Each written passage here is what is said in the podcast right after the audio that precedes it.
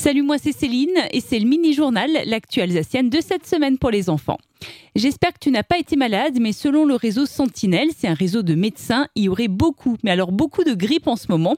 Et puis la gastroentérite est encore présente en Alsace. Si tu habites vers Haguenau, tu connais cette grande forêt de Haguenau. C'est désormais une forêt exceptionnelle puisqu'elle vient de recevoir un label que très peu de forêts ont en France. En début de semaine, il y a eu beaucoup de vent en Alsace. Au Markstein, par exemple, on a relevé des rafales à près de 140 km par heure. Mais la bonne nouvelle, c'est aussi que la neige est un peu revenue sur les Vosges et quelques pistes de ski sont ouvertes.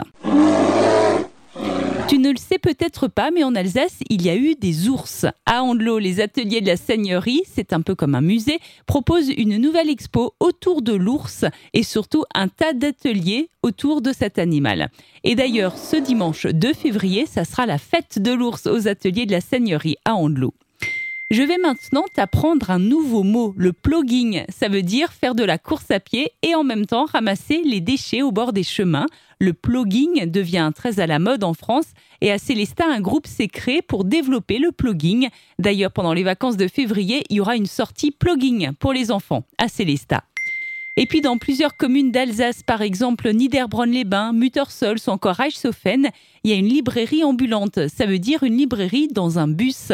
Elle s'appelle Mots de passage et tu peux donc y acheter des livres. Tu peux lire à ce sujet un article sur notre site topmusic.fr. À la semaine prochaine pour un nouveau mini-journal.